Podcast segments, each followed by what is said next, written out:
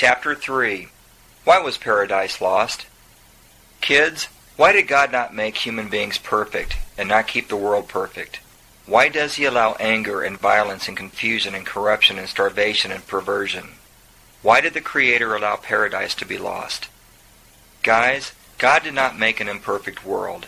In the beginning, the world was perfect. A humanity living without the Spirit of God lost paradise. The Spirit of God is love. A humanity living without love lost paradise. Gang, love is patient. Love is kind. It does not envy. It does not boast. It is not proud. It is not rude. It is not self-seeking. It is not easily angered. It keeps no record of wrongs. Love does not delight in evil, but rejoices with the truth. It always protects, always trusts, always hopes, always perseveres. Love never fails. Kids, love of Creator was the only path towards retaining paradise throughout the generations. Love of Father, Redeemer, and Holy Spirit is the only path towards regaining paradise. Quick, what is the opposite of love? Wrong. It's not hate, it's apathy. When you don't love, you don't care. You're not mindful, you're not patient or kind. You're envious, you boast, you're proud, you're rude and self-seeking, you're easy to anger, you continuously review records of wrongs, you delight in evil, you hate the truth, you don't protect or trust or have hope or try to persevere. You just don't care. You don't love. You're apathetic. You don't place He who is love first and foremost. Guys, when a humanity is apathetic about knowing God in ways equal to the angels in heaven, and achieving an intimacy with God, an intimacy that the angels might envy, anger and violence, confusion, corruption, starvation, and perversion will dominate the world's architecture. The world's majority will be populated by earthly superhumans and self-centered anti-humans. But kids, Understand that the world's anger, violence, confusion, corruption, starvation, and perversion will give rise to the world's minority, populated by a great array of mystically superhumans, the poor in spirit, the meek, those who mourn, those who hunger and thirst after justice, the merciful, the clean of heart, peacemakers, and those who suffer persecution for justice' sake. Guys, the blessed minority will give God its confidence, love, and gratitude.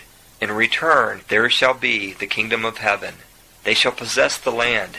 They shall be comforted. They shall have their fill. They shall obtain mercy. They shall see God. They shall be called children of God. And there shall be the kingdom of heaven. Gang, Americans have one word. Love. Love of country. Love of one's profession. Love between friends. Love of work. Love between parents and children love between family members, love of neighbor, love of chocolate, of Paris in the springtime, love of God. So when God gives us the opportunity to love the world more than any other creature he has ever given life to, things can get tough to articulate. Guys, the Greeks made it simpler. They have three words. Eros, which is a possessive love, or love of creature comforts. Philia, a love of friendship, or love of creature friends. And agape, the type of love that seeks and searches and is willing to sacrifice creature comforts and creature friends along its journey towards a greater, more mystical love, namely, love of God, love of Creator, Father, Redeemer, and Holy Spirit, love of Our Lady, of the angels and saints, love of the Mass, love of the Eucharist, the Rosary, and so on.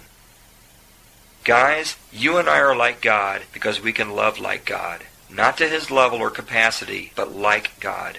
In the beginning, when the world was perfect, Adam and Eve experienced eros and philia love. They loved all the stuff paradise had to offer. They loved each other as well as God, whose shadow they walked in.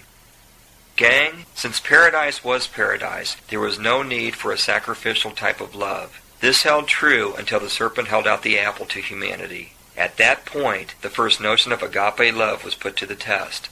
Sadly, our first parents were not willing to sacrifice for a greater and more mystical love. They chose to be equal with the Creator, and paradise was lost.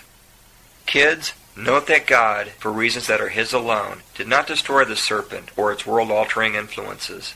The serpent would continue to tempt a humanity that was now living without the bounty of the Garden of Eden, and was now forced to secure, day in and day out, the human essentials necessary for survival.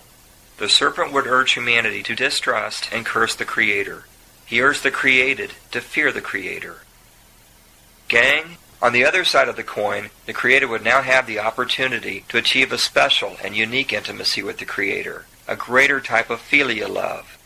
Notions of repentance, prayer in the form of petitioning to God, for example, trust, sacrifice, and gratitude were introduced into humanity's living and dying experiences. God was now able to reveal more about himself to his most favored creations mercy, patience, and forgiveness, and most importantly, a paternal love and an agape love, which Jesus is the manifestation of. My love for my children never ceased. When I realized that neither the patriarchs or prophets had been able to make me known and loved by men, I decided to come myself. I knew from eternity that humanity would ignore my presence, even though they would be near me.